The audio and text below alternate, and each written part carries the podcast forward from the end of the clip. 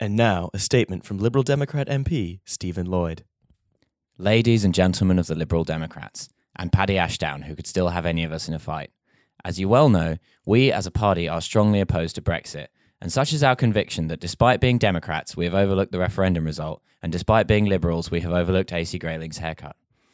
It is with this in mind that I have come to the conclusion that the best way forward for our and my principled stand against Brexit is to vote for it. Theresa May's deal may not be perfect, but I remind you that we must stick to the age old principles of the Liberal Democrats, a principled pursuit of a third way in British politics, avoiding the extremes of the left and the right, enthusing about windmills and charges on plastic bags, before eventually, and with a heavy heart, tutting under our breath most wryly, going along with what the Tories want because in reality, mummy knows best. But I assure you that this setback will not weaken my resolve. Do not think for a second that I will oppose Brexit any less after voting for it. On the contrary, I am a Liberal Democrat, and I will oppose it even more. People will say, Stephen, despite your assurances that you opposed it, you voted for it. And I will say, I don't remember voting for it, but I assure you that if I did vote for Brexit, then that must have been the best way to prevent it, because nobody opposed Brexit more than I did. Certainly not Jeremy Corbyn, whom I once overheard say that Tuscany was overrated, which is untrue and exactly what someone who had never been to Tuscany would say. Soon, the fight against Brexit will be won by this strategy, or at the very least, we will reach an agreement with the newly formed YouTube Nazi Party of Great Britain, led by Paul Joseph Watson and one of the right honourable gentlemen from Blazing Squad, to conduct a people's Brexit, which will be more or less the same as regular Brexit, but will contain an important policy for ensuring supplies of vegan margarine are not affected. This is a compromise we can work with. With this future success assured by some promises made to me by a man I spoke to briefly outside a UKIP conference and written down in lemon juice on the back of this crisp packet, I'll be retiring from public life to spend more time distilling artisan gin and watching the rugby with my wife Jocelyn and my two dogs, FB and PE.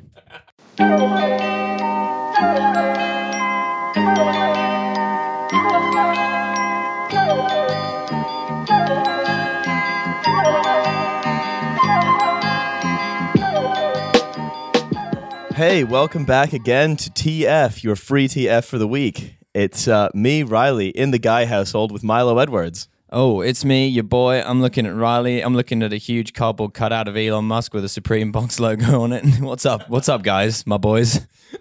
And on the phone lines, uh, we got uh, Luke Savage, the uh, Canadian correspondent, um, Jacobin staff writer, and the host of the Michael and Us podcast. How are you doing, Luke? I'm doing great. Uh, actually, Milo took my intro because I'm also looking at a cardboard cutout of Elon Musk. Um, although I'm in my apartment, so I have nothing like your excuse. Oh yeah, well that's the thing. If you come on Trash Future, the thing if you come on Trash Future twice, uh, then you get a cardboard cutout of Elon Musk. We send it to you in the mail. Yeah, thanks- thanks for very that. very folded. no, no, no. I mean, look, we we got cursed by that witch, so you know we have to keep doing it and we have to keep sending them. Yeah, it's just like that old gypsy woman said. Yeah, it uh. all it all came very very true. Do you know how huge an envelope you need to send a life-size cardboard cutout of Elon Musk? A large one. It's thank goodness, thank goodness we just that Britain's now printing all of those gigantic checks so it can spend its Brexit bonanza. They're getting them all half price from the lottery, like the ones that don't get used.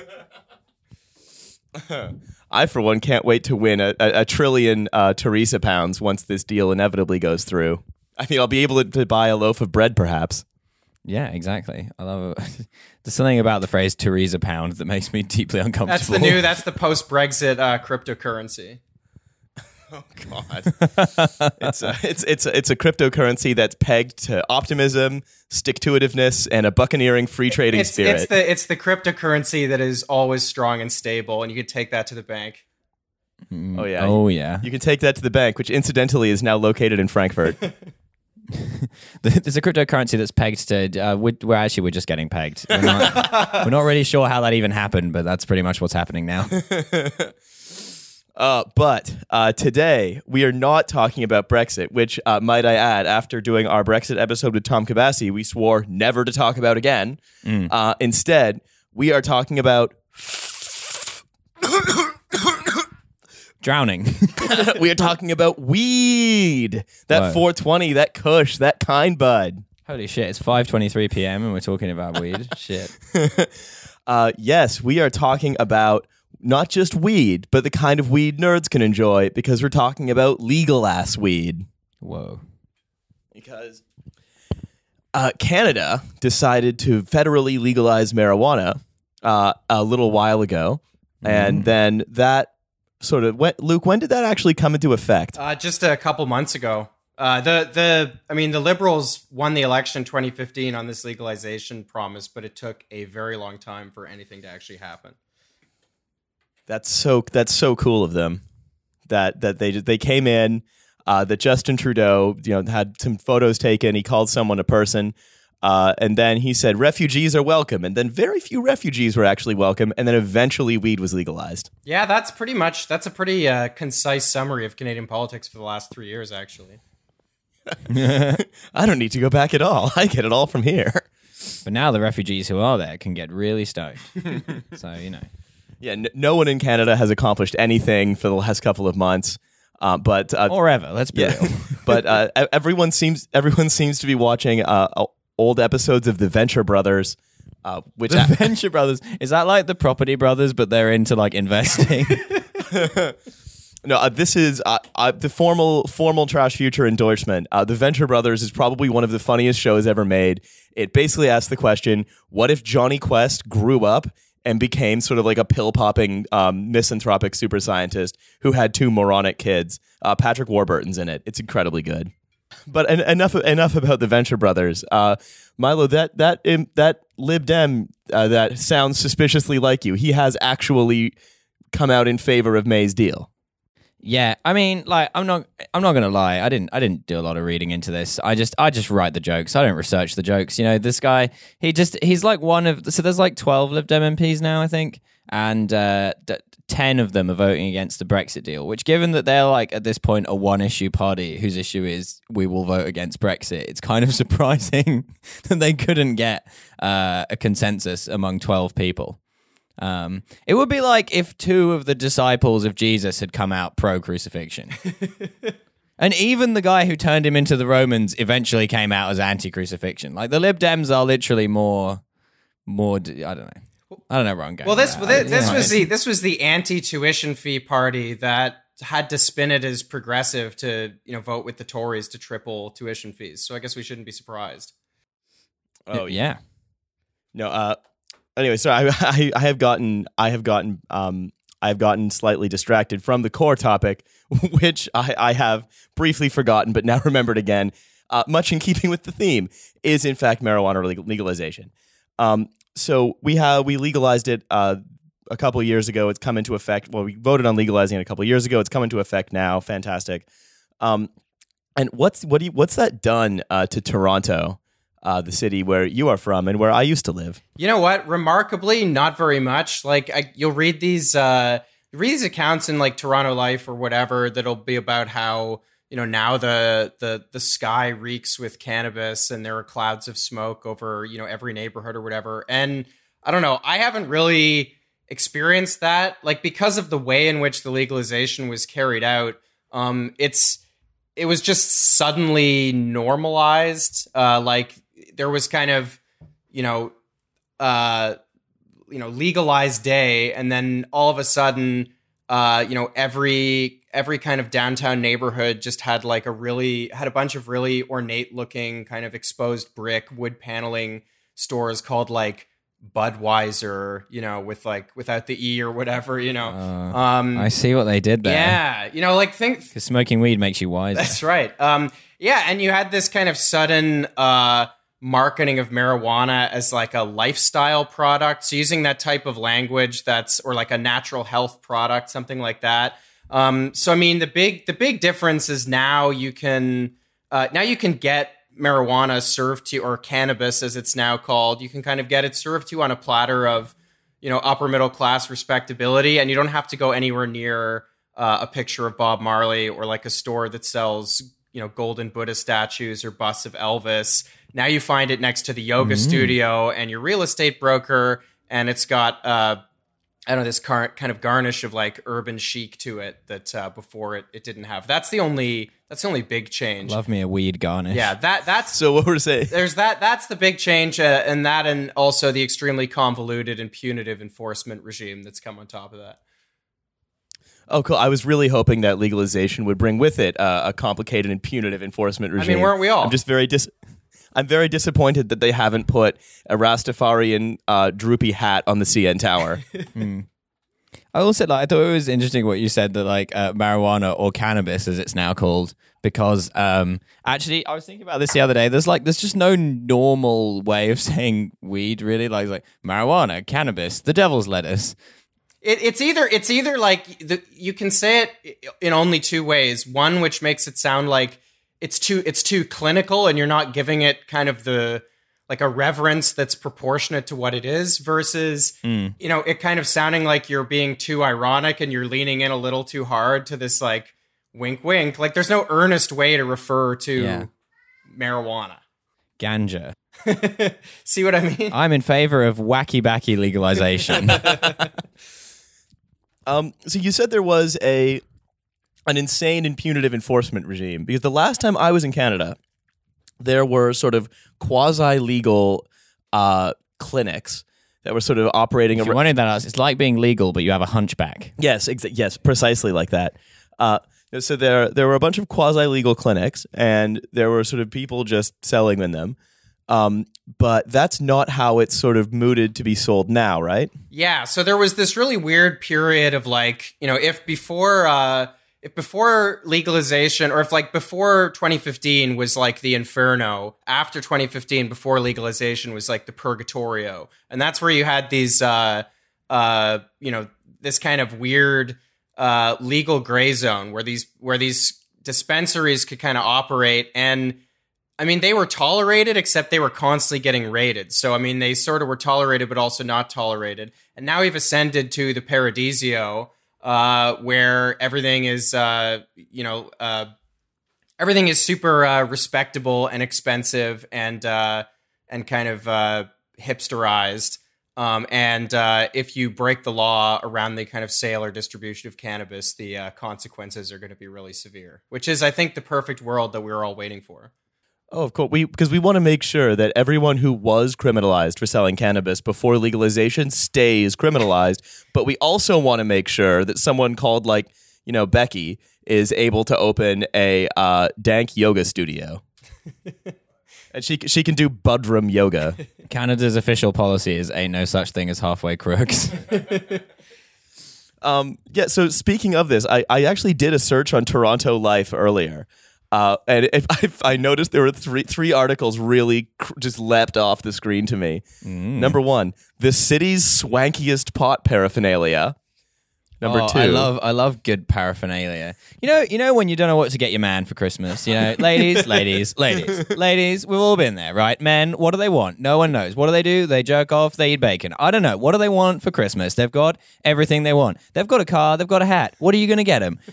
Paraphernalia. That's the thing. They It's- fucking love paraphernalia. It's it's like it's it, in in America or places where weed isn't legal. If you want to buy your man a Christmas present, you have to get him the uh, Epic Bacon whiskey from the uh, from the from the fucking Man catalog, or maybe Oh, a, yeah. or or one of those the man catalog is actually a very or different one of magazine. those one of those fa- one of those Facebook algorithmically generated T-shirts that's like, yeah, I'm a forklift driver and I was born in July, which means I like poinsettias. Which means why I love paraphernalia. and I also know that if you only have one paraphernalia, it's a paraphernalium. Is that true? no. I don't know. You're the only one who spe- actually speaks Latin around here. Oh, actually, you know what? It probably is true, but it's Greek. it's not. It's not Latin, so it'd be Oh, yeah. it would be paraphernalion technically. Paraphernalion. That sounds Yeah. like that will be a weed strain very soon. it would totally be a weed store. Bro, or at the very least a strain of weed. Yeah. oh god, no! But that's the thing; it wouldn't be a weed store now because the weed stores now are, are either called stuff like uh, Whole Earth Herbal Clinic Best buds. or or like um, Budweiser, as Luke said, but like in quotes and in small font. It, it wouldn't be paraphernalia, and That's a 2015 era uh, semi-legal clinic name. Wait, it's Canada. How isn't there a store called Hey Buddy? anyway, Uh, give it, give it time. fine. So, so the uh, the second the second article, Toronto's most stylish head shops, Um, again, does not sound like a weed store. and three, Toronto Life critic Mark Pupo reviews ten pot edibles. Wow. How did he get that name? From his love of edibles. So that's that. What I think I I think what we're sort of getting at through here is that there there has been this weed legalization, but let's just say it's it, it is weed legalization that has that has been rolled out in just the most gentrified way possible. Yeah. Right. So it, it it increasingly seems like this legal purgatory, this long kind of phony war where people were just kind of waiting for weed to be legal. What was really going on in that time was, uh, you know, all these kind of uh, former political insiders and kind of corporate oligarchs had to get their ducks in order. They had to get their business models set up. Like every annoying uh, campus conservative. I knew in you know circa 2008 2009 you know had to get uh, had to get their venture capital to start their cannabis startup. Um, and that's kind of what uh, that's kind of what was happening while uh, people were still being arrested for simple possession. And then it was just like overnight all of a sudden uh,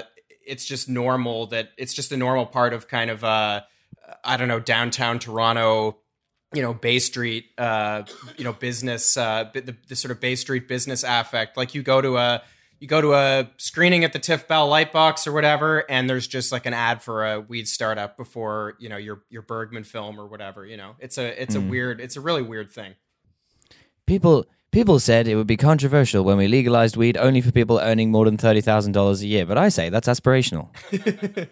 it is. It is fucking weird though how like normally when they make stuff uh, legal, it comes with a con- a consummate kind of like forgiving of previous convictions for this. Like, I mean, I know that when they made homosexuality legal in the UK, that eventually led to like people's convictions for homosexuality being like disregarded and so on. So, like, why would you not extend this to drugs? They, like, if you're now saying, okay, it. this is fine, they've they've mused about it, but for for years, like, I, am not sure, uh, I'm not sure what the what the status of that uh, of that is actually, but um. But I mean, they were, yeah, they were uh, categorically ruling that out for for some time, which you know, especially didn't make sense given that, you know, the way the liberals kind of packaged the legalization originally, it was by Justin Trudeau saying, "Oh yeah, I've smoked weed as an MP." So for for a long time, the government's position was um, people should be getting criminalized for something the prime minister himself admits to having done illegally. Like it was kind of uh, there was a such a transparent uh, double standard inherent in that. Uh, it may be it may be that they uh, may be that they fix that, but and I certainly certainly hope they do. Um, but there, but don't worry because there are going to be a lot of new uh, uh, there are going to be a lot of new convicts created out of this. Um, there's oh, there's been the massive massive expansion of uh, police budgets and uh, and police powers, like hundreds of millions of dollars uh, allocated to uh, police, uh, you know, police and also border officials to enforce the uh, the new regime. So uh, so don't don't worry, there'll be there'll be plenty more convicts. So wait, how how are people getting convicted? Is it because is it from selling outside the sort of tightrope of regulations that we've got set down? Yeah, exactly. So, uh, for example, you know, one I know offhand is there's now a much harsher penalty for like selling weed to a minor. So, um, you know, when I was when I was 14, and I, Look, and I guys guys who work in mines got to get high too. yeah, exactly. Uh, um, yeah, when when like when I was 14, like uh, you know, whatever you know, guy in grade 12 or whatever that was like selling me weed could have like he could face year he could have faced years in prison if this regime had been uh, been in place then. You know, it's like that kind of thing. So from from those articles I've cited, I did, we don't have time to read all of them, but I think we'd be totally remiss if we didn't cover a few I hate the, being remiss. Yeah, can't be remiss. If we didn't cover a few of the more sort of egregious bits of what I'm calling the goofy and less important half of the weed gentrification mm. uh, process. Oh, and it just so happens that uh, producer Nate has joined us. Hello, producer Nate. Hello. I've uh, materialized from a cloud of weed smoke, uh, which is against the law in Britain, and yet somehow it just manages to get puffed everywhere. um, so, from from the one from the, the first article, uh, 12 of Shine's 24 karat gold papers have become a status symbol among celebrity tokers like Miley Cyrus and 2 Chainz. And podcasters. Celebrity tokers. oh, God. The sheets are crafted from edible 24 karat gold and packaged with a certificate of authenticity. What the fuck is edible gold? Like, it keeps, I keep hearing about it, and I'm just like, it, it's either gold or it's edible. Like you shouldn't be eating gold. Like there's no, and even if you could eat gold, why? So this sounds not for eating. This sounds like one of those uh, one of those scams to get like really dumb Silicon Valley people to spend money on things that are actually killing them. Like, do you remember? Do you guys remember that whole raw water fad that was oh, like yes. gripping oh, Silicon oh, yeah. Valley? Kind of sounds like that. And I love that there's a certificate of authenticity, like certifying certifying what? Like certifying that it's this hyper exclusive thing that only dumb rich people get. You know? I, I'm also laughing too at the idea of um, because I don't know if you recall when people were talking about colloidal silver being the thing that was going to like be an antibiotic you could make yourself, and I'm like, why would you smoke gold? Like, why would you smoke a metal? Like, I'm sure they believe there's some antibiotic or some sort of health property to it, but like, I'd really hope that somewhere somehow there's like. Uh, you know, like a, an oncologist who's like, "Oh no, no, you're gonna get cancer from that. You're all gonna die," and that at some point this will be revealed later on down the road. Oh, no, Wait, so- is that is that how Goldmember lost his dick? no, so here's here's what I think is actually happening, right? Because you know how raw water was just like super rich people just deciding they needed to die because they wanted to give themselves cholera because their lives are very empty. Now, this is super rich people deciding to give themselves like early industrial revolution era lung diseases because they just want to they're all trying to travel back in time to like the 17th late 17th century or so and they all just want to have these sort of really ancient long cured diseases. I mean, hatters and furriers got high as fuck uh, off that mercury. So I mean, you, how how are you going to approximate the original that? stoners, hatters and furriers. There's these rich guys being like, yeah, I'm into business success and going for runs at 4 a.m., but really what I'd like to be is in the same lung disease Venn diagram circle as people who worked in the industrial towns of the Soviet Union. one, one of these days, like Elon Musk is going to tweet that, uh, you know, every Bitcoin you eat adds like a year to your life, and just the entire like everyone in Silicon Valley is just going to die like in within a few hours.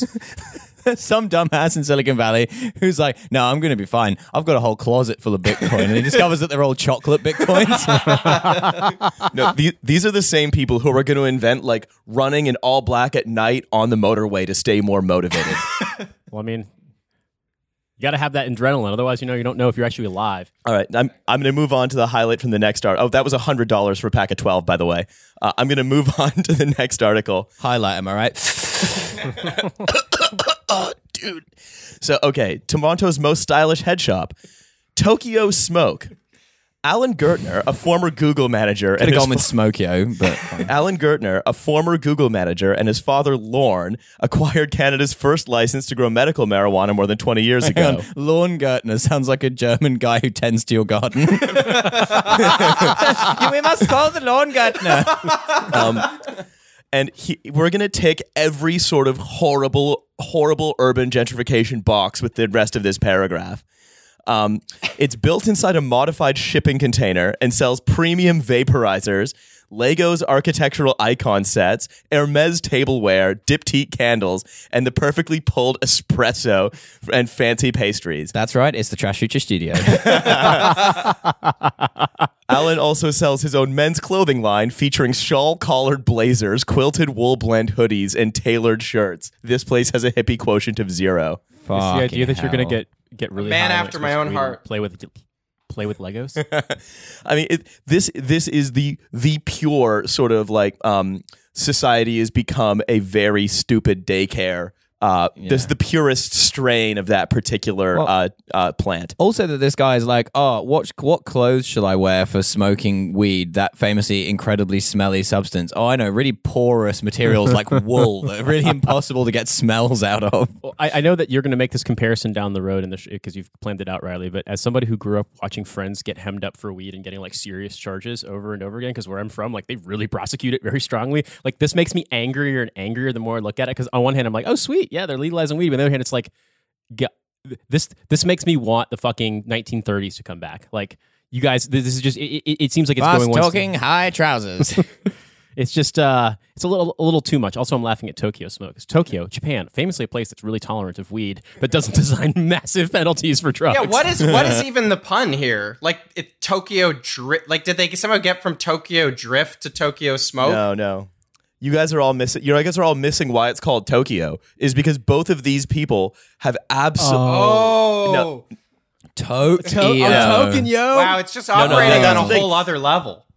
No, that's the thing. I don't think I don't think it's it's a pun. I don't think it's a pun at all. I think these two people have read every single issue of Monocle magazine. Oh god. and and like and have sort of a curated line of like Hinoki wood tableware or whatever because Tyler Brule constantly talks about like three cities like Tokyo, Copenhagen, and Buenos Aires. He's always talking about some combination of those three. What a bizarre selection of like. Oh, I mean, antique shit. Yeah, that he's- makes sense. Yeah. So this, so with the, this is this is just like this is like someone just rolled a joint out of a, an issue of Monocle. Well, I mean, Riley, since you're always paying attention to the class aspect of this, it does seem like a very deliberate attempt to take away like the kind of Hesher stoner culture and make it into like it's the exact same thing like dude I'm blazed 24/7 but rather than it being tie dye or listening to metal it's it's this it's uh it's Scandi design and like really expensive coffee and it seems like the implicit notion here is like oh no poor stoners go to jail rich stoners work at startups and are friends with Jack Dorsey And used to come work at Google.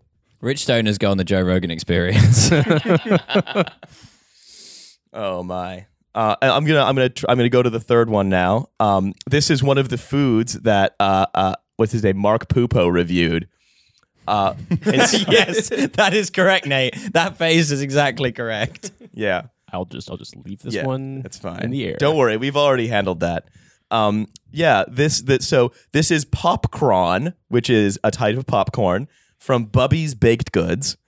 Um, Wait, the is that like how people on, on the internet used to write porn like prawn so no, it I wouldn't think get it's banned? cron by like chronic yeah, It's that dumb. It's that fucking stupid. Yeah. like honestly, we have to ask ourselves the question. Let's let's go around. Was weed legalization actually worth it? It it just seems like the worst people with the dumbest jokes have decided. I mean, I guess when you get down to it, who's going to be like, I want to, I want to be a weed investor? Like, it's going to be people who are like, Well, there's really no into this spaces shit. left on the Romaniacs, so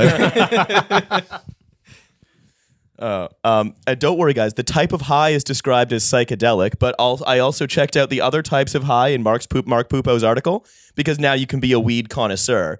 Uh, we have the tasting notes. we have psychedelic, but we also have intransigent, uh, vertiginous, uh, and uh, fleeting, fleeting but joyful. So what?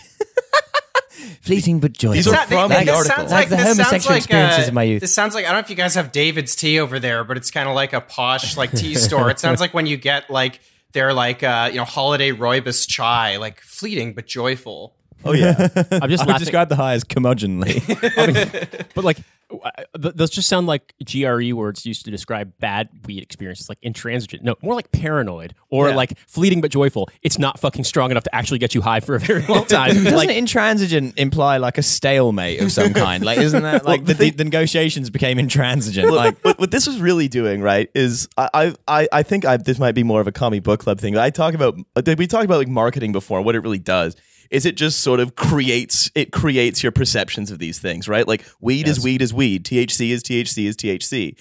It's it's just this. It's a chemical that yeah you can metabolize it differently, but like it's still the same chemical. But they're just like, oh no, but this one gives you a, a this one gives you a high that's no it's described as this if we put it with popcorn. Like it, it's just creating sort of difference in desire. it's I mean, there are definitely different effects based on the different strains, but like I think the idea to try to like make it into this sommelier shit is really weird, and I think that it, it, it implies something like like you just described, like this infinite variety, thereby infinite marketability. I mean, I definitely think that like the difference between indica and sativa is, is very different in terms of how it affects you, but like. I don't necessarily think that I, have ever been intransigently high.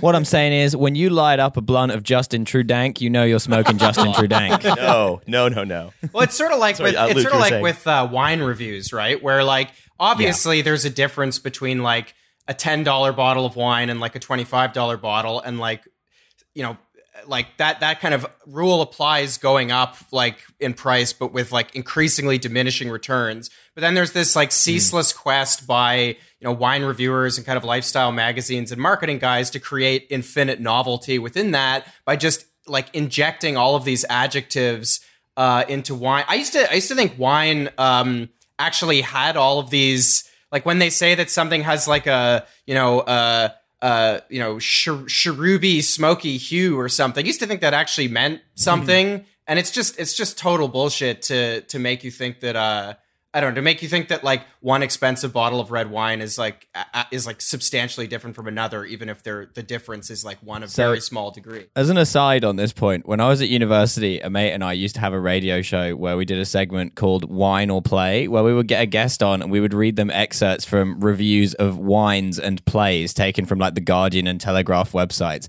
And people almost never got it right. Like, like you'd be like, uh, be like a, f- a- fantastic and vibrant combination of flavors and different essences which lingers on the palate. A, p- a production of Hamlet at the, at the National Theatre. Really, but here's the thing this is this that was that was the sort of the open the opening um, strains of the orchestra that mark pupo has prepared for us the real the real shit the comes Mark Pupo in plays. the actual review where he writes this cluster of popcorn caramel marshmallow peanut butter chips and chocolate gave me the weirdest dreams. Something to do with miley running a dog daycare at my old high school. She's apparently on my mind. If it weren't so hard hitting i'd be eating this stuff all the time. It's salty and sweet in the perfect proportion like camp food for adults. So basically this guy had a trip and is now just describing it to you. This guy is definitely that guy you knew from high school. How thank you warm is this guy's couch?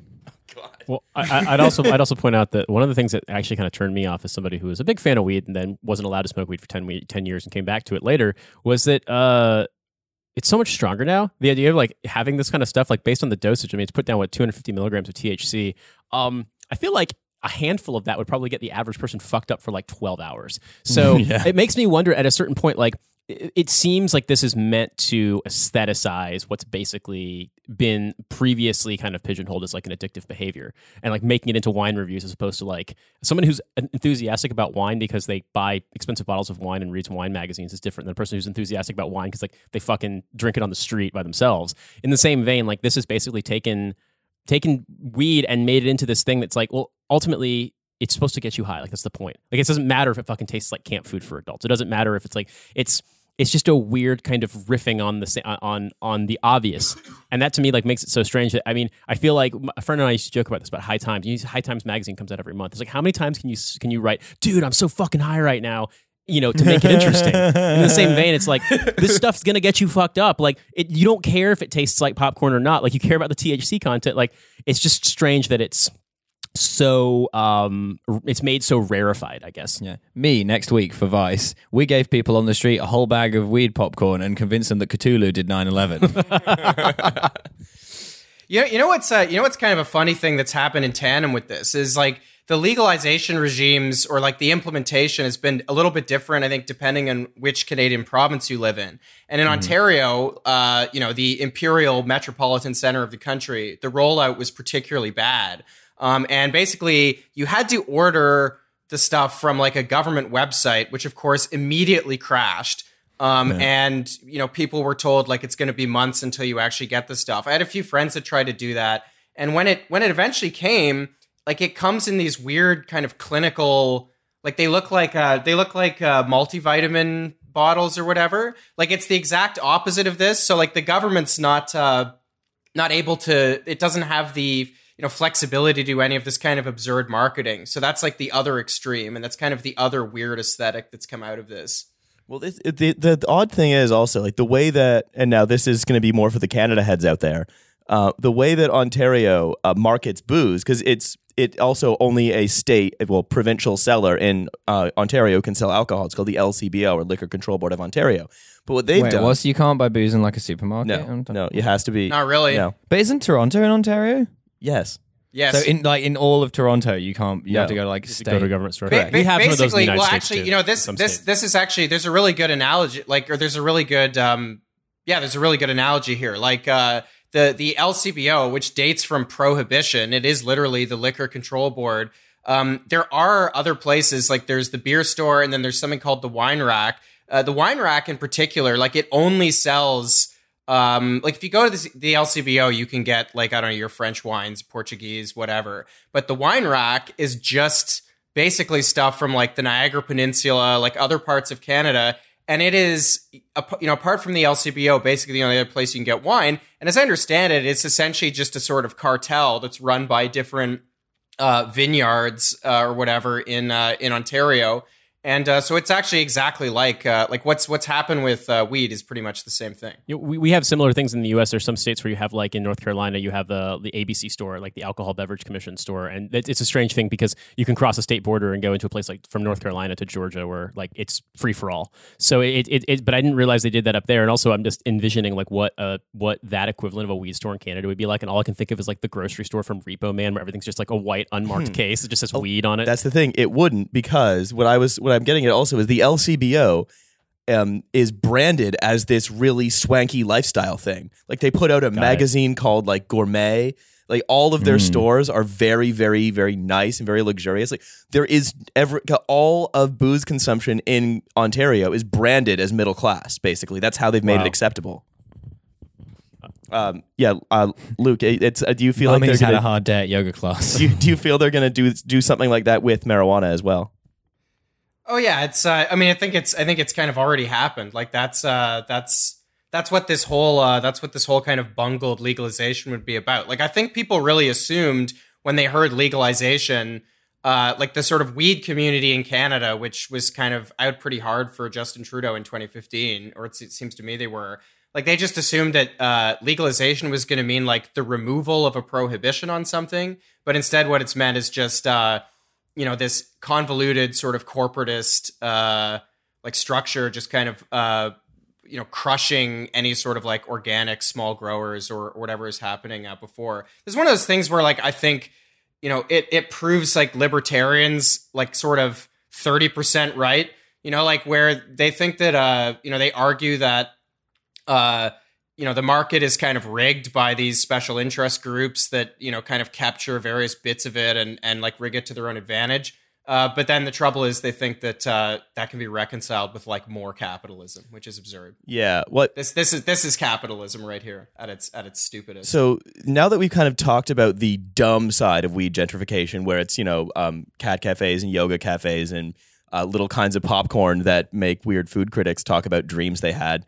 Um, this is I, the real gentrification, the real sort of insidious part of this process is that weed is now becoming this multi-billion dollar industry in Canada alone.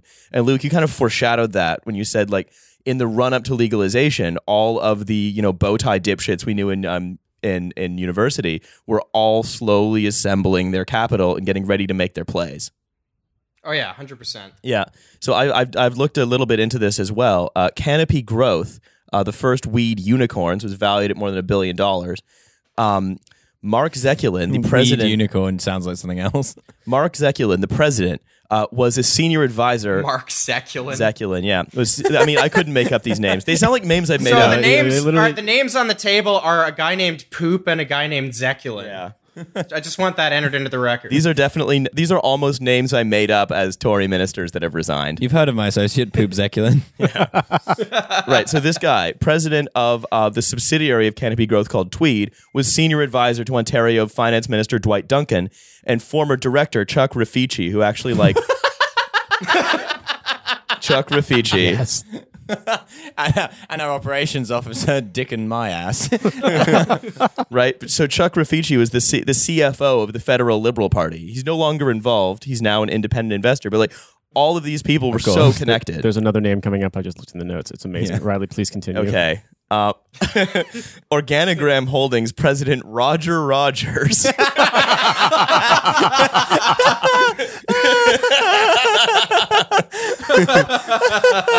Yo, this is Roger Rogers, and I'm here with my man Chuck Rifici. We're holding it down on the on the weed smoking Canadian ass podcast. I'm at the Adam 22 show. yeah. Um, we're smoking legal ass weed with uh, Lil Xan, who's just back from rehab. We're Smoking legal ass weed with illegal ass kids. God damn. kids are too welcome, young. welcome to the Jeffrey Epstein cast. um, no, wow that took such a dark turn so President Roger Rogers, which in Britain is actually a uh, almost a sentence. yeah. Uh, he was VP of Moosehead Breweries, which is one of like the biggest Canadian um, uh, like brewery companies, and they're deeply involved with Constellation, an international beverage company. And like, or we have people who are ditching the tech world, like that guy who was a former big wheel at Google who now runs the fucking monocle ass motherfucking Tokyo shit. Like, all of these people are just some of the wealthiest and most connected people in Canada who have now cornered a multi billion dollar industry like right away. You hear me, you monocle wearing motherfuckers in Tokyo? I'm calling you out, bitch. Pussy ass motherfuckers. 19th me. century cosplaying ass bitches. Right. Um, right. Any case. Steampunk fucking plastic gangsters. No, there is Get your go- ass over there's here. going to be a steampunk themed weed night. Uh, Oh my god, I can On- imagine. but oh you're right uh, and and, yeah, and they'll call it they'll call it they'll they'll say smoke punk and it's going to play uh, electro Steam swing. dank. It's going to play electro swing and it's going to be held at a quote unquote secret warehouse that's widely advertised in Toronto Life. I, I all I can think of is just like a weed pipe that's got that's made out of anodized metal. It's got like way too many appendages to actually function as a pipe. And Right. it glows somehow. But getting back on track, this this we have created a multi-billion dollar industry and once again like four guys seem to be actually benefiting from it.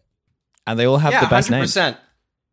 Yeah, yeah. I don't. I don't know if there was like a rule, like in order to have a startup or attract capital, you had to change your name to something ridiculous. But um, it's kind of a chicken and the egg thing with like I don't know Silicon Valley and like cryptocurrency guys or whatever. Like I, I'm not sure. Like, did the ridiculous names precede what they were doing, or were they like you know like, or are they are they like a product of it? I don't know. It's a mystery that that will remain unsolvable. But yeah, if you if you run through the list of like uh you know who has these big publicly traded companies it's all just yeah like former former ceo of uh you know jameson and like uh, I don't even remember what Tweed is. Uh, subsidiary Tweed. That's Mark Zekulin's outfit. But uh, yeah, he was like you know senior yeah senior advisor to uh, Dwight Duncan. Like this is the literal top of the establishment. And honestly, people that uh, I, I don't know if like in spite of um, in spite of all this attempt to kind of market this stuff to upper middle class people, I suspect a lot of the uh, you know, faceless kind of corporate overlords at the top will remain like too prudish to actually consume any of this stuff. I've actually found the Like way. if your name if your if your name is Zekulin, you're not you're not smoking weed anytime soon. I've worked out how you can come up with your weed entrepreneur name. So, first name, you pick uh, the last guy you heard about being named in a Trump indictment. You take his first name. And then, as a surname, you can either pick the name of an over the counter medication or a character from The Lion King. Oh, guys, I have another I have another another name. Um Dooma Wenschuch. Oh Jesus!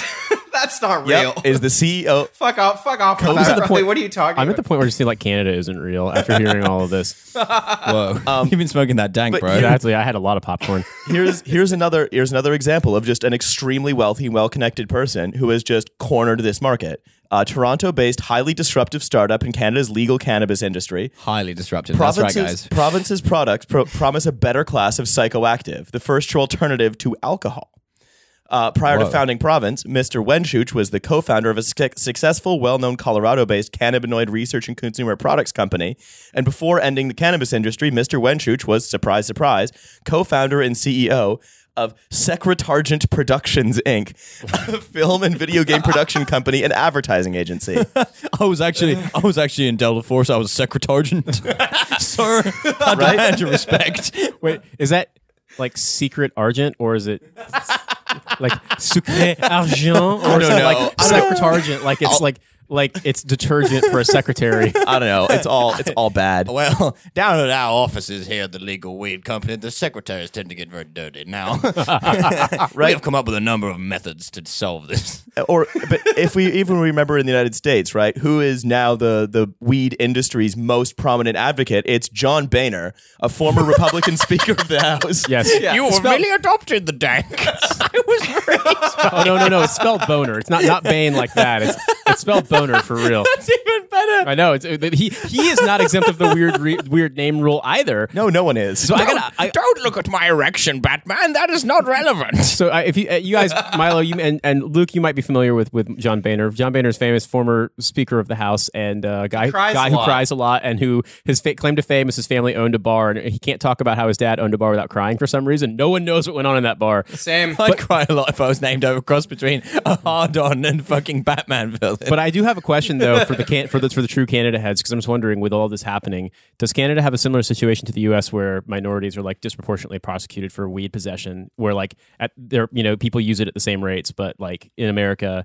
black people are prosecuted for weed at a much much higher rate. And I'm just wondering because Oh, 100 percent. Yeah, totally. I mean, like, um, it, it's the same. It's the same with anything. It's like, uh, uh, you know, if you are if you're like a white college kid and you drink beer in a park, like that's highly illegal here. But the chances that anything's like going to happen uh, to you other than like a cop t- dumping it out or telling you to put it away or take it somewhere else, like very low. But I mean, uh, that's not that's not how uh, that's not how policing works. Kind of outside of that, uh, you know, privileged social nation. It's it's gonna be the exact same thing with uh, this. And and I mean, uh, emblematic of that is the fact that the guy. Uh, the, with with ministerial responsibility for enforcing this uh, suffocating new uh, prohibition regime uh, or legalization regime, I guess it's technically is. Uh, that guy is literally the former chief of Toronto Police. Uh, so a literal cop is at the top of all this. Like, and, and that's the like it, it all goes back to like what capital is deemed useful either for producing returns for itself or for criminalizing and terrorizing an underclass, right?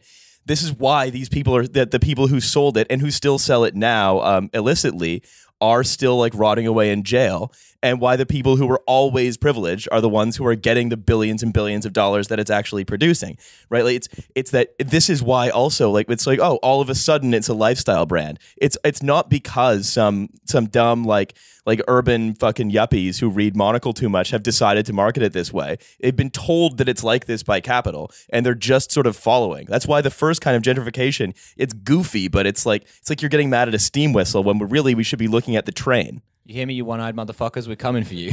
It's also, I think, the thing too that is that you, you can't help but notice the disparities when, um, you know, yoga mom who makes weed dog biscuits is getting like a glossy magazine spread, but people get life sentences in the U.S. because they get busted on like a third a third strike for like simple possession. Um, you know, fam- Right, right. You start like you start like literally the dumbest business ever, and magazines will write about how you're a heroic, disruptive entrepreneur, and you know you're like, yeah, you're like, uh, I don't know, just like smoking it on the street in Columbus, Ohio, and then you go to prison for like three years. It's bullshit. a friend of mine from high school got in trouble for uh, this is particularly American. Um, he got in trouble for underage uh, possession of alcohol and also possession of weed.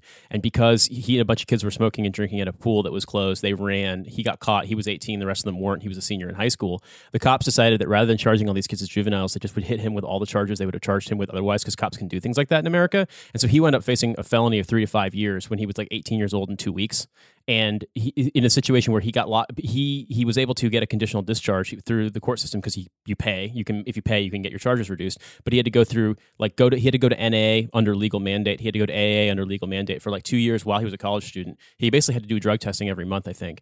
And he is com- absolutely even though it's not on his record he's not able to be to work in, in weed because of the fact that he was arrested and charged. Because he was charged charges were dropped. He wasn't convicted but he was charged. And so in some places it's literally that strict. And and he's he's a white kid from the suburbs. So you can only imagine what it's like when you can't pay and you do get that felony when you're 18 and so you think about like all the ways in which the state can fuck with you in a place like America or Canada and then you have this supposedly burgeoning industry that's supposedly going to bring jobs to places that don't have jobs and the people who would need them the most are completely locked out because they have been they have basically been defenseless from the state for so long and the state extracts tribute if you will through things like through these petty arrests In fact, that sort of leads me to uh, talk about again the single most sort of gormless and stupid paper ever to be printed. Uh, an excerpt from the New York Times talking about canopy growth a couple years ago. Um, so this this article is sort of about a, a small town in Ontario that would I think a lot of people from like Columbus, Ohio, or from like outside Bradford or whatever would kind of recognize the story of this place, right? So, for most of its recent history, I'm reading from the article now, uh, Smiths Falls, population 9,000, was defined by two things the 19th century canal that passes through its center and the chocolate scented air.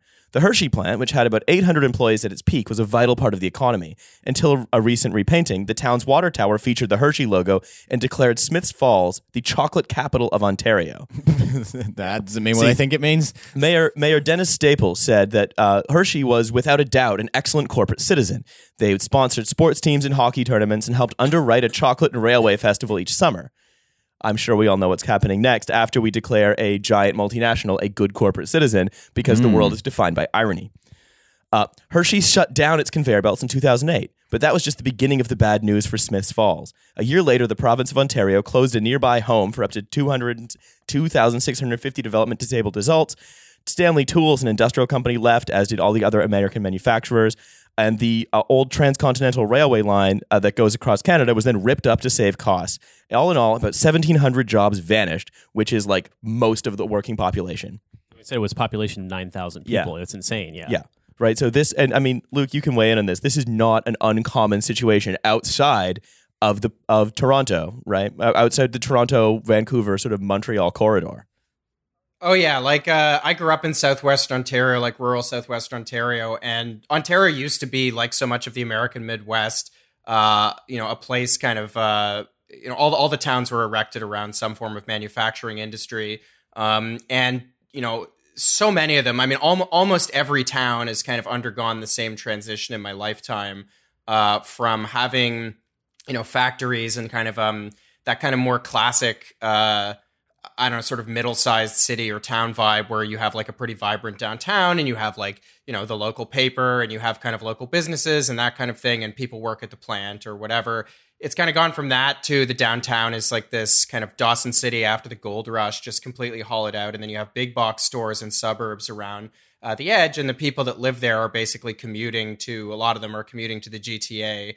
Um, like the, the, the towns are kind of recast and reorganized as these kind of satellite uh, settlements of the you know big metropolitan hub, and a handful of the towns are able to kind of cope uh, by you know if they can invent some other industry like. Uh, where I where I did my first two years of high school, Stratford, you know, it was a manufacturing town.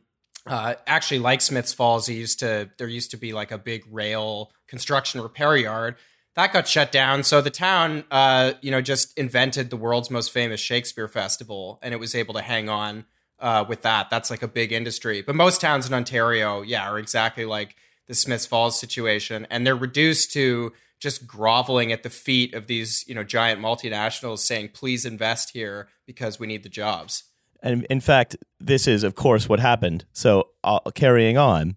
At first, Hershey promised to help the town find a new business to take over the plant. A flavored water company expressed interest but couldn't get the money together. But in two and in 2012, Hershey then sold what was left of the plant to a holding company controlled by an ad agency called Omnicom. The new owner then inquired about demolition permits in order to just recoup their losses.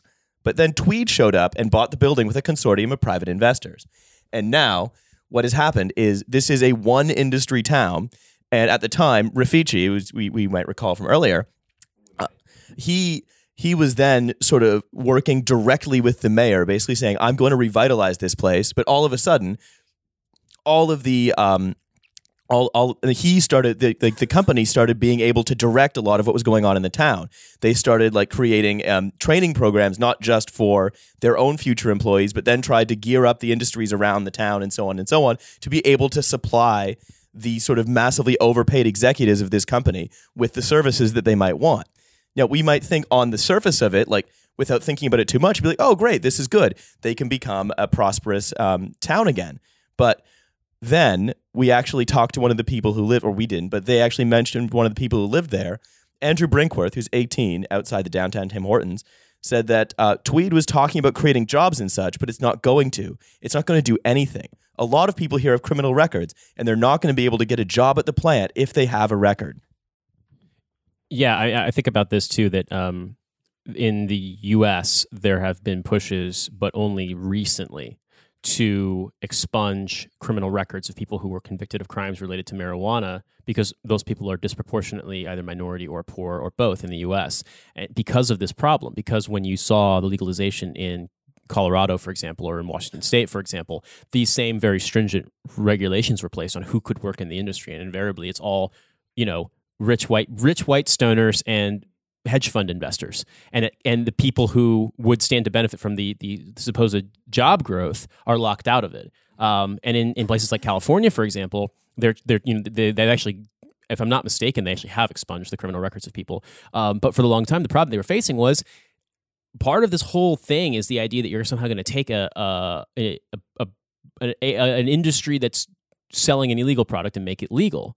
But if the people who are good at it literally can't get the straight jobs, then why would they leave the illegal side to go to the legal side? It's far more difficult to grow weed when you're dealing with, like, for example, in Colorado, and I imagine they do this in Canada too like the cops have to have a fucking VPN access to your CCTV at all times for your grow facility. The cops have to be able to like literally monitor anything. Like everything has to be supply chain managed. Like there's so much checking that goes into it. There's so much permitting that goes into it. It's like why would you, you if you're making the kind of money you can make growing weed and say like I don't know Humboldt County, California. Why the, why the fuck could you do this unless there was more money to be made? Got to keep an eye on those plants in case they run away. and, and, and, what, and, what's crazy to me about this and, and is that in a way, what this what this winds up seeming like is it's people who want to make a lot of money in the industry, um, basically because it's sort of like a, a weird genteel money laundering. I know that sounds it's not they're not laundering money through it. They're they're involved in the business, but in a way, like it's just, hey, we want to we want a slice of that illegal money. How do we make it legal? As Well, opposed yeah. to having weed be illegal is really counterproductive and it would actually it- it can generate way more opportunities for people and it's, it's a lot less hassle and a lot less state intrusion if you just fucking make it legal So I feel like the central theme of all of this is that uh, it's kind of like the the poorer you are, like the more state paternalism, more state and market paternalism there's going to be, the more sort of overburdened with kind of regulations about uh, you know use and uh, consumption uh, you're going to be, and like the richer you are, the more uh, this just gives you kind of license to act like a literal baby. Like if you're if you're you know poor and you're trying to have a grow up, or if you're just like an ordinary person who's not like a CEO or something, you're going to have like a you know camera staring you down at all times and like the cops checking in on you. Whereas if your name is like you know Alan, you know Gertner or Lauren Gertner or whatever it was, uh, you're gonna Rogers. you're gonna be you're just gonna be in like a you know big ornate palace surrounded by your accoutrements and whatever, and uh, you're gonna be able to sell products with like umlauts inexplicably added to their names and you know just sitting there in your shawl colored blazers and quilted wool blend hoodies or whatever it was the you know the what was the what was the phrase the the article used a hippie quotient of zero Yeah. What know? they re- I think what they really mean is they really mean a working class quotient gonna of say a poor, a nothing. poor, a poor person quotient Yeah, of zero. yeah. exactly. Well, I mean, that's the thing too about the kind of stoner culture is that like a lot of it is a very, very working class culture. Like I'm not a big fan of of the kind of some of the excesses that I've perceived, you know, growing up with people who who burned out hardcore on, on weed, for example. And like, while I think that weed is pretty benign compared to most drugs, like it, it's there's people who can't fucking deal with it. But like it is fundamentally not a like it's not aside from college students it's not really like a like a, a hedge fund wine snob kind of culture and it's it's interesting to me that like that's in order to make it socially acceptable that's what they have to do like to their milieu to for them to accept it it has to become wine it can't just be what it is now Here, here's a, a, a very odd comparison. But do you know like the source of stuff like table manners? You know the source of stuff like why certain words were considered sort of swear like swearing for a long time inappropriate. It's because what we what we were actually all of these manners came from people imita- people imitating what they thought were were upper class behaviors. And so these things that you could like get arrested for swearing on stage, what it really was like like, like Lenny Bruce kept getting arrested for swearing on stage. The reason that that was so immoral, the reason that it was illegal was that it, it was seen as lower class. And what's happened is like again, this stuff has just emerged from we have emerged from that constraint. These things are now appropriate. Now what we're doing is we're taking all the stuff we like and we're or we're saying well the the the prohibitions on them are gone because they're no longer lower class. It's all it the whole all the aesthetics of it are just class, and all the all the all the aesthetic change is just driven by class change. Is this where Riley advances his new political opinion, which is you can eat a whole roast dinner with your bare hands and that's fine? that's praxis. I'm wondering, Luke, if you can comment on this, and if you don't know, it's no problem. But in the U.S., weed becoming illegal was was in a lot of ways tied to a kind of like race panic. Um, and I don't know if it was similar in Canada, but weed was basically legal. It was more or less unregulated in the U.S. until the 1930s. Um, and the two big sort of waves of attacking it were in in the 1930s and then subsequently in the 1960s and 70s. And I think that it's gotten to the point where it's old hat now. But there's this famous quote that uh, because of the heroin trade in like primarily poor black neighborhoods in the US and because of the popularity of weed amongst hippies and the anti-war movement the joke was or the, the statement was more that eh, under Nixon that they couldn't make being black or being uh, like anti-war illegal, but the war on drugs was a means of specifically targeting those communities um, and basically using the, the guise of law and order to, to to disrupt them as much as possible. And so, you know, that's why in the United States, at least, we, I mean, the law has been functioning as it's intended. It's been putting away minority and poor people disproportionately whereas you know people who are who, who aren't who, who have the money or who, are protected basically can could walk away with it. i mean like weed is basically legal in new york city for white people it absolutely it's basically it's, it's de facto legal for white people but the cops still arrest black kids for it all the time at the rate of like 95% of the people who get ticketed for weed in new york city are black Yeah, I mean, I don't know. I don't know the history of of that in Canada specifically. Like, I'm also just more familiar with the U.S. history on it, where I guess, um, like, you know, after the 1930s, it had this kind of yeah, this kind of racial connotation, as you said, like it was associated with you know Mexicans Yeah, and things yeah, like exactly. that. Um, and uh, but uh, I mean, I think the smart money would there would be on there being a very similar history here, and it's exactly. I mean, it's exactly what you just said. Like, uh, I mean, one of the, perhaps one of the reasons why I'm so underwhelmed by the the quote unquote legalization regime that came into effect a couple months ago is that yeah, marijuana has already been legal in like all of my social circles. Like for you smoke it in Toronto parks and stuff. It was it was de facto legal on my campus, uh, in my in my in my dorm, like in residence when I started university. Um, so yeah, there's that exact same kind of like disproportionate enforcement regime, and it's probably going to continue. Uh, so re- returning from the in- enforcement regime, just back to what's happening in, in Smiths Falls, I've actually gone on to the Canopy Growth website. And right, like we say, well, oh, it's going to bring jobs back to the town. But you know, this kind of reminds me of Amazon HQ. It's not bringing jobs to the people in Smiths Falls. The one, the people in Smiths Falls might be getting the ancillary jobs. They might be serving. You know, they might be washing cars or waiting tables, but they're not seeing any of this money.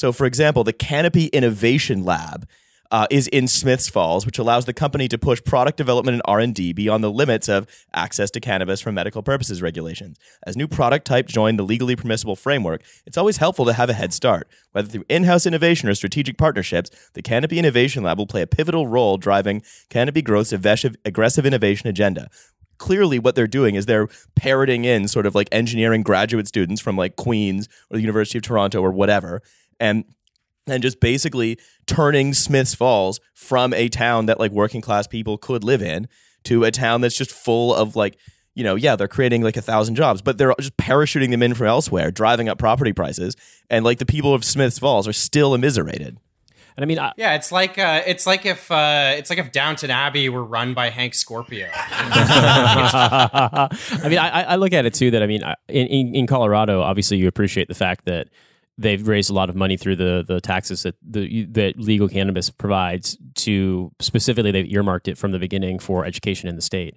But what that doesn't take into consideration is that because of the weed industry, because of the money that it's generated, because of the interest it's generated in people who want to either go to, to Colorado as tourists or who want to work there, um, like it's extremely hard to get affordable housing in Denver now. And it didn't used to be that way. Denver used to be much cheaper than other Western cities, even. And it's super expensive now. And, you know, yes, Denver has an unemployment rate of like 2%, but it doesn't really do anybody any good if it's hard to get a job. If you're already in a marginalized position, it's hard to get a job in this new industry. And this new industry is, like you said, Riley, squeezing out working people. And I mean, whether that happens in Smith Falls, Smiths Falls, who knows? But I do think that until you attack the model that basically says whatever whatever happens, it doesn't matter as long as we can attract capital to our to our town, mm. it's going to keep fucking people over like this. So I think if I, you live in Denver, you might have found it's much harder to get your man affordable housing. But you know what? That's not what men want. If you're living in Denver, it's much easier to get your man accoutrements and paraphernalia. I must say this though. I must say this though. There were people that would share screen grabs from Denver Craigslist, and literally there were people who were asking for odd jobs and services around their home, and they're just like, "We'll just pay you in dabs." like, like, uh, can you wash our dishes for us? We'll pay you in dabs or shatter, which I guess is extremely strong weed. I'm was imagining a guy just dabbing. No, no, no. It's, it's like we'll pay you in the floss dance. It's like it's like a, it's like a weed concentrate. It's like weed brandy mm. or, or weed crack. God I don't damn, know. No, that it's super guy. strong. Like if you can't fucking if, if you could smoke a whole joint of like good weed from California and not get really high if you're that tolerant at this point, then like dab and shatter is what you're into. No, weed Armagnac. Whereas like if I take one puff of weed like that, I'll be high for six hours and it'll be miserable. I'll yeah. be in brain prison. Something something that comes to mind uh, to me in all this is uh, an example um, from Washington State where uh, it was legalized, I guess in 2012, something like that. Um, and the the coalition of people organizing for uh, the legalization included both libertarians and socialists. And I guess what what we're describing with Smiths Falls is uh, is kind of like the libertarian vision at work. And in in Washington, when they legalized it, um, you know, there was this case of a guy who uh, who he became like the first person to uh, he he walked into something called the Spokane Greenleaf Dispensary. And he yelled, "Go Washington!" And he purchased four grams of a strain called Sour Kush, and because the media filmed that, when Jared gets um, upset, th- that's right. Yeah, the media the media filmed it, and um, you know, it turned out that he he worked for a company on and off for twelve years that had previously made him sign a, a document saying that he wouldn't have any THC in his system. So he was subsequently fired. And the thing is, the libertarian position on this ends up being that like uh, well, he's free to go and purchase uh, as you know an autonomous, you know, rational economic agent. He's free to go and purchase this whenever he wants. Um, but it's also the freedom of his employer to fire him for it because uh, you know uh, corporations are people too. Mm, um, the real truth. And so, like, this is this really cuts to I think the the core of. Uh, by the way, I'm taking this all from a this is a Corey Robin uh, article called "The Limits of Libertarianism" from a few years ago. You know, like either either um you know like either you have actual legalization, actual freedom, where this is a thing that you can do regardless of you know uh, where you are within the social caste system. Um, you know, regardless of your income or the color of your skin, you can just do it, and you're not going to be uh, persecuted or you know uh, subject to you know the, the crushing hand of the state's not going to come down on you. Either it's that, uh, or it's just a it's just a privilege extended to a small group of people uh, who are never going to face consequences, even when like the mass of people do for doing something that's technically legal. Like that's what's at stake here. No, I actually think really I I, I want to be fired by someone called Bertram Gunch from his company that like makes um makes car makes a car um uh deodorizers that get you fucked up. I want to do, to be fired by him because I once like like got looked at smoking weed in high school on CCTV. New on Fox this winter. Rational Agents with Ben Shapiro. I, will, I will say it was a huge trip because I actually was in Tacoma, Washington when um, they opened their first weed store, legal weed store in Tacoma. They had them open in Seattle for a while, but not in, in, in Tacoma, which is a little bit to the south of the city. And um, it was really weird to be there because I mean, there was a line stretching all around the door to the store. And by the time that I was able to get in, like they were only letting people in. They had like a bouncer and they're letting people in like five at a time. By the time I got in, there were like very few strains of weed left. But it was a weird cross section because you had people literally looking like business professionals, like like success leaders and you had people that obviously were like working class people, and, and you had college students, you had old people, and it was one of those things where like this is a cross section of society that smokes weed. Like I I can't imagine all these people have been sober on weed their entire life. Like I'm waiting until they open the store and then I'll smoke weed for the very first time. Like these people had smoked weed before, but some of these people would They're like the weed smoking equivalent of saving it for Jesus. yes, but, but I will but- only smoke it the day it's legalized. I've been wearing my promise ring. Yeah. uh, they they uh, but some of those people who work in even in places like fucking fast food style arrangements, if, if the companies are insane, could be piss tested on the spot, and their job is contingent. Whereas other people who like work in finance, they'll never get drug tested. And and that to me is I think that is, is it like what you just said is that it basically. So there are there are segments of society who don't see anything wrong with that. Mm. Well, it, it's ultimately like a socialist vision of marijuana legalization would basically like would would would, would a vacate all the con- previous convictions. B mm-hmm. Yes. it would it would make sure that the the companies that were actually engaging in doing this were like at least state at least probably state run, but it would make sure that like and it would also in, it, but it would have to go beyond like weed legalization because a lot of the problems are with stuff like at will employment. It's nothing to do with or or with the fact that like there are there are towns that are dependent on a single industry that have and the fact that people have like lost jobs they've been driven to drugs right? Like if you look at socialist weed legalization, the actual weed legalization that you have to do is very minimal. You know, make sure that the businesses are publicly owned and make sure that you know the convictions are are are vacated. What you actually have to do is you have to attack private ownership. Yeah, and also understand. I mean, for me at least, I would much rather complications and frustrations with state ownership, the way it's being done aside. I'd much rather have that than like fucking Jeff Bezos. Jeff Bezos's former hedge fund buddy opens a weed company, and now all weed is like a subsidiary of Amazon. Like, Yeah. because that that's the thing is that who- has think about a business as risky as this. Think about a business business as spottily legalized in the United States. Obviously, in Canada, it's very different because it's been nationally legalized. Who's going to have access to that kind of capital and willing to take the kind of risk involved when, like, literally in the U.S., banks can shut you out of your accounts because they think you're dealing with drug, like dealing with weed. Like only insanely rich people, and that's going to breed, yeah, the you know, National Association of Lawn Gardeners. All right, uh, I think we have now 420 blazed it for quite long enough. We've cashed Yeah. this bowl. We've smoked it all the way down to the goddamn roach holder. we, we've we've we've scraped the resin, and I think smoked we, that shit too. It kind of got us hot. All right, uh, so thank you very much to Luke Savage for joining us. Thanks, lads. It was fun. Oh yeah. Um, so remind everyone where they can find you. Find me on Twitter at Luke W Savage, or listen to my podcast and contribute uh, to an important cause by giving to our Patreon. Uh, that's uh, at Michael and Us. Awesome. And of course, as with us forever, uh, you can commodify your dissent with a T-shirt from Lil Comrade. Maybe you can get Edie to print the weed smoking noise somehow. I'm sure she'll figure out how to screen cap that. Screen cap, uh, silk screen. Get it. Get a T-shirt with Roger Rogers printed on it. yeah, think of, think of your best weed company CEO name. Get that printed on a T-shirt. Um, Chuck Shitbone or whatever, whatever that guy was called. Come on. Uh, also, if you're feeling hungry in the Broadway Market area and you want some high quality Japanese, head to Akko. I've This is already still cashed, embezzlement. I've already cashed in one of my free meals, and I and I'll, I'm damn sure going to do it again. Um, and then finally, we have a Patreon. You can subscribe to it. Uh, it is also five dollars a month. Uh, we actually invented doing that. We were the first socialist podcast to do that. Nobody has done it before. No one has ever done it before. My Luke copied us, um, where we have a second bonus episode every week. Um, and uh, of course, as ever, our theme song is "Here We Go." You can find it on Spotify. It's by Ginseng. It's very good. I strongly recommend listening to it. Uh, if that's all done, it's all that's left for me to say is thank you for listening and thank you to the lads. Come find us down at our local weed store, Blazing Squad. Yeah, come find us at the Guy household. Come find us in the country that'll legalize weed last, the United Kingdom. God. Thank you.